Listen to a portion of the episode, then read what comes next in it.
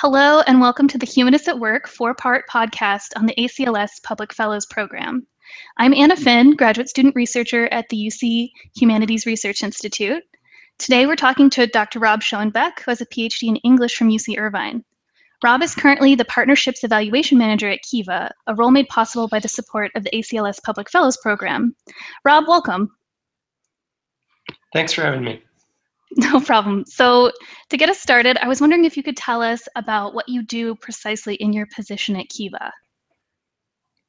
So, as Partnerships Evaluation Manager, my main job is to evaluate our field partners. Um, Kiva has a global base of 300 field partners who uh, engage in all different kinds of social enterprise activity, whether that be whether that be uh, microfinance, whether that be providing water and sanitation services um, to underserved folks uh, out in remote regions of the world, um, providing solar energy products, uh, etc. Um, so my job is to essentially look into all these different areas in which we work, um, you know, which include the fields that I mentioned, as well as other far-flung fields like agriculture, and try and find out what is an effective intervention in that area. Um, and how do we measure that at Kiva? So it's there, and there's also a lot of analysis.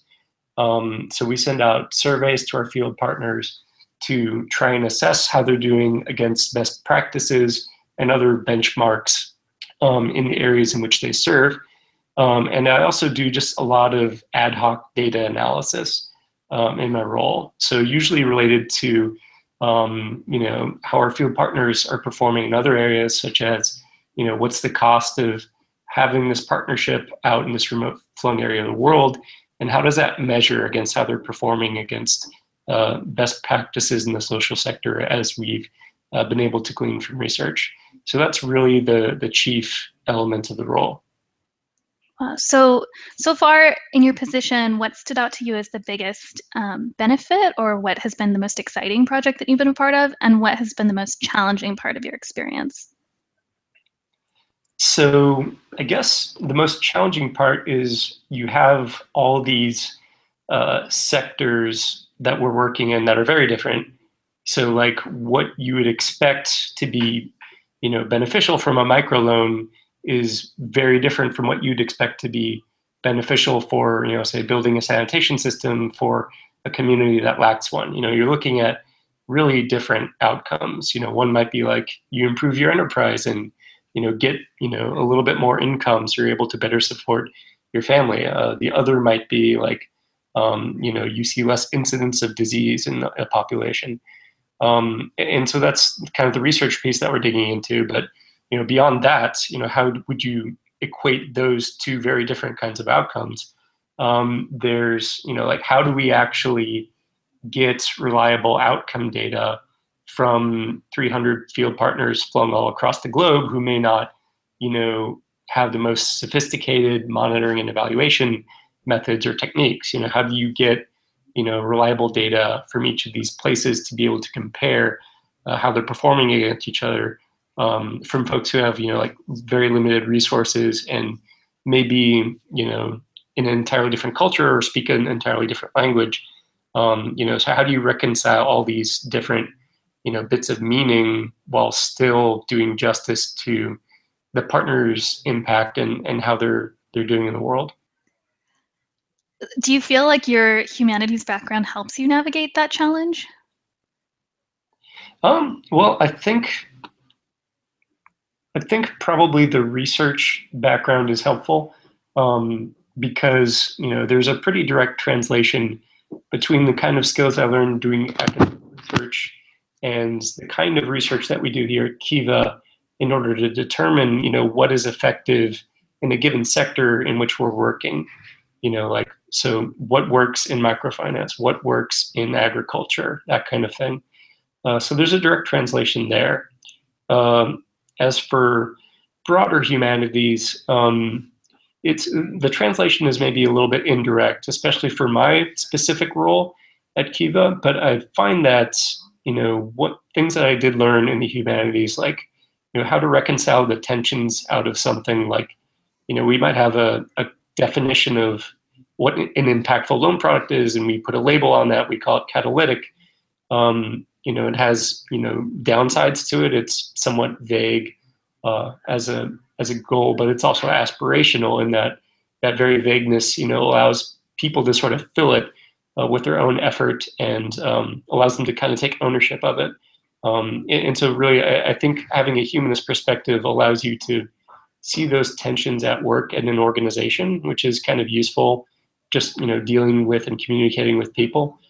Um, and I think also, you know, just like really analytic skills, like you can just sort of really dig deeply into something. I think um, this probably is true of a lot of different fields, uh, PhD fields. But you know, I feel like you know the sort of analysis and close reading skills that you develop as an English major are, are really useful in just like picking apart and analyzing some, analyzing something, even if that something is you know like a data set, which is something I do a lot. I do a lot of data analysis.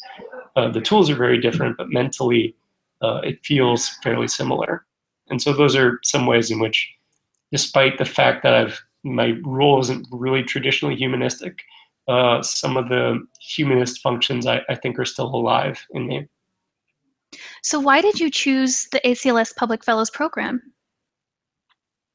Well, basically, I think it's a it's a really useful way to get in touch with interesting work that might be really difficult otherwise if you're just coming out of a PhD program um, you know, like I would not have had a shot at all at getting my current position if it wasn't for the ACLS program. I just, you know, don't have any qualifications in global development. Um, you know, I was, you know, not really. Uh, I had some data analysis experience uh, post graduation, but not a lot of like traditionally heavy data analysis experience. Um, so it, it would have been really hard to persuade somebody yeah. So, what are the, some of the things you did in grad school or afterward to prepare to become a public fellow? So, I think it really varies depending on how you're approaching the public fellowship. Um, so, like for my first round of application, I actually applied three times uh, to the fellows program before I got accepted. Uh, my first round was, you know, pretty directly related uh, to my PhD work in that uh, I was a digital humanities scholar and it was a digital humanities position related to scholarly publishing. Um, so, you know, you could say that in that case that my grad school work uh, was preparation for that. Um, you know, I'd also done some work, you know, editing uh, at an online journal, uh, Postmodern Culture. Um, you know, I'd also done uh, some editing type work for the Electronic Literature Organization. So I, I, did participate in a couple activities, you could say, that were directly related to both my PhD and that. Uh, to the position I've actually got, it was quite a bit different in that these were mostly skills that I picked up on the job, um, skills in data analysis, learning a lot about statistics, um, skills I picked up post PhD uh, while I was working at the University of California Irvine's Writing Center. Um, in some ways it did feel a lot like a PhD type work in that I did a lot of you know reading and, and taking courses online. Um, but the hands-on work was really really important as well. Uh, just being able to put that into an applied context, um, and that really helped. I think helped me understand the material at a deeper level, and also persuade um, ACLS and Kiva uh, that you know I was you know a good hire. Um, so yeah, I, I would say that those were the, the main things that I did. And do you have any advice for prospective applicants? What would you what would be your main piece of advice? My main piece of advice really is to know your two audiences for the fellowship and to understand what your strengths are at a candidate with respect to each audience um, because they might be very different. So you know being rejected twice i think taught me a lot about you know what you need to do to appeal to the two different audiences that you have. So acls is mostly concerned with how uh, the fellowship position you know is a direct outgrowth of your academic work and research um, so they want to see a natural connection because that's the argument that they're making uh, the argument that they're making is, you know, the PhD work directly leads to preparedness for the job. Um, the hosting organization may have different ideas.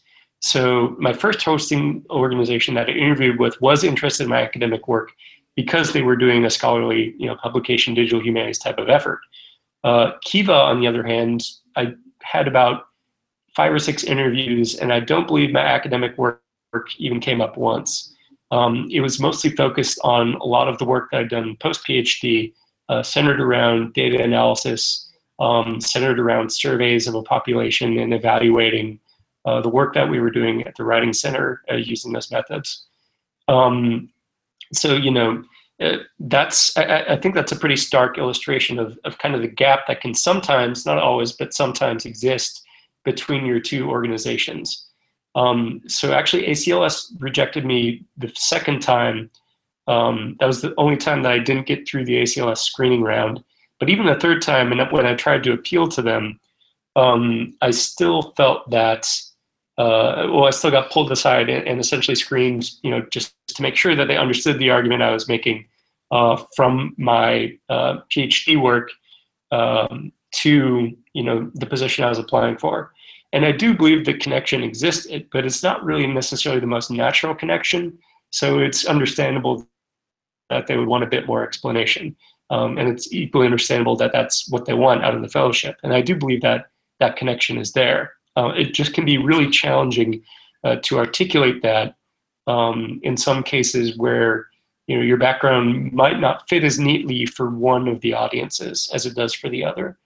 Um, and, and, so that's really the challenge, I think, is to really understand what those two audiences want and how to write a cover letter and a candidate statement that can appeal to both audiences and their needs and what they want to accomplish. That's awesome. Um, thank you so much for your time and for talking with us. This is uh, Dr. Rob Schoenbeck. He is an ACLS Public Fellow and the Partnerships Evaluation Manager at Kiva. Thanks so much, Rob. Thank you for your time. Thank you for listening to our podcast. Humanists at Work is made possible with the support of the Modern Language Association's Connected Academics, preparing doctoral students of language and literature for a variety of careers initiative. For more information, please visit our website, humwork.uchri.org, and you can also find us on Facebook and Twitter by searching for Humanists at Work. Links can be found in the description of this episode.